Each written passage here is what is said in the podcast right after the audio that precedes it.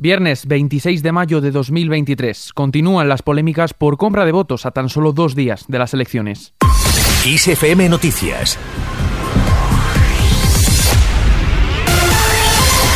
Más de 984.000 ciudadanos han enviado su voto por correo para las elecciones autonómicas y municipales que se celebrarán este domingo, lo que supone un 6,4% más respecto al número de votos por correo de las anteriores elecciones autonómicas y municipales celebradas en 2019. Según Correos, la provincia con la que más votos por correo se han emitido ha sido Madrid, con 169.763 votos, mientras que la que menor voto por correo ha registrado ha sido Soria, con 3.090 votos. Pero en este último día de campaña electoral, electoral siguen las controversias en cuanto a la compra de votos por correo. Los miembros de la trama acusada de una presunta compra de votos en Albudeite ofrecían entre 100 y 200 euros y en algún caso droga a personas vulnerables de la población para tratar de inclinar a favor del PSOE la balanza electoral.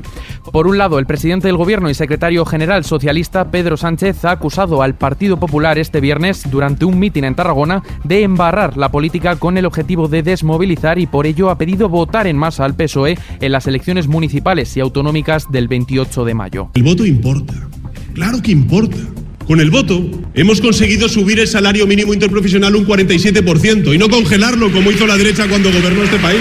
Con el voto hemos logrado revalorizar las pensiones conforme al IPC y reconstruir el Pacto de Toledo, no congelarlo como hizo la derecha cuando gobernó este país.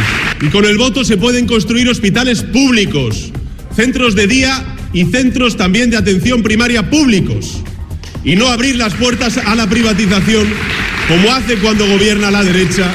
Y por el lado contrario, el líder del PP, Alberto Núñez Feijo, ha llamado a votar masivamente el domingo contra los que, dice, quieren engañar con engaños y con trampas y para que el sanchismo se entere de que la democracia no está en venta ante el escándalo de la compra de votos que ha salpicado a varios candidatos locales del PSOE. Llevamos desde el día de ayer perplejos, preocupados y sorprendidos por las denuncias que se están produciendo en muchos lugares de España.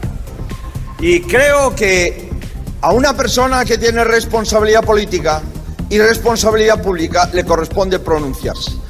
En esta misma línea, tres cargos del PSPV-PSOE en la comunidad valenciana han denunciado este viernes haber sido objetivo de prácticas sucias en forma de intentos de manipulación, agresiones o mentiras en Finestrat, Moncada y Castellón. Tras haber sufrido agresiones anteriormente, hace dos noches se empezaron a repartir octavillas contra el PSOE y quienes las repartían confesaron haber sido contratados. Además, se abalanzaron contra el concejal de Moncada al ir a avisar a la policía. Además, aseguran que la solicitud de voto por correo en Finestrat era desbordada ocho veces por encima de la media nacional, la mayoría domiciliados en la sede del Partido Popular.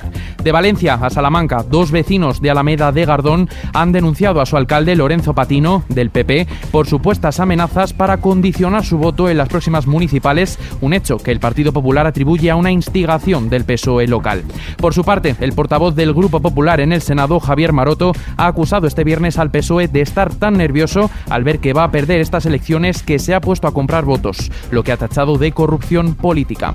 Cambiamos de asunto. El concejal de Vox en Valencia, Vicente Montañez, ha presentado una denuncia ante la Fiscalía Anticorrupción contra el partido que preside Santiago Abascal por financiación ilegal, falsedad documental, prevaricación, malversación, coacciones y organización criminal. Hablamos ahora de economía. Baja el número de hipotecas. El pasado mes de marzo se firmaron en España 36.182 hipotecas para la compra de viviendas. Es un 15,7% menos que en el mismo mes de 2022, pero un 0,8% más que el mes anterior, según los datos que acaba de publicar el Instituto Nacional de Estadística. El tipo de interés fijo siguió superando al variable en la nueva producción hipotecaria y fue la opción elegida en el 63,9% de los casos. En cuanto a la electricidad, el precio medio en el mercado mayorista subirá mañana, un sábado, un 31,8% al situarse en los 86,42 euros el megavatio hora frente a los 65,55 euros de hoy. Con ello, la electricidad suma ya 22 días por debajo de los 100 euros. Y pasamos ahora al tiempo. Mañana sábado continuará la inestabilidad en gran parte de la península, produciendo cielos nubosos, nubosidad de evolución y chubascos y tormentas en la mitad oeste peninsular, pudiendo ser localmente fuertes y con granizo. Intervalos nubosos en el resto de la península y ambos archipiélagos con también posibilidad de algunos chubascos y tormentas de carácter más débil. En cuanto a las temperaturas, las máximas tenderán a descender en el cuadrante suroeste peninsular y ascenderán en general en la mitad noroeste y en Baleares. Las mínimas ascenderán en el tercio noroeste. Y terminamos con una carrera que forma parte de las acciones de nuestra iniciativa Kiss the Planet. La carrera por el medio ambiente, EcoRun, es un evento deportivo, participativo, festivo y solidario que celebramos desde 2011 con el objetivo de promover valores de respeto al medio ambiente y la naturaleza, así como fomentar un estilo de vida activo y saludable. Te esperamos el domingo 11 de junio en la Casa de Campo de Madrid, así que no te olvides de inscribirte en nuestra web kissfm.es. Y con esta iniciativa nos despedimos, pero la información continúa puntual como siempre en los boletines de XFM y ampliada aquí en nuestro podcast XFM Noticias. Con Gustavo Luna en la realización, un saludo de Adrián Martín. Que tengáis muy buen fin de semana.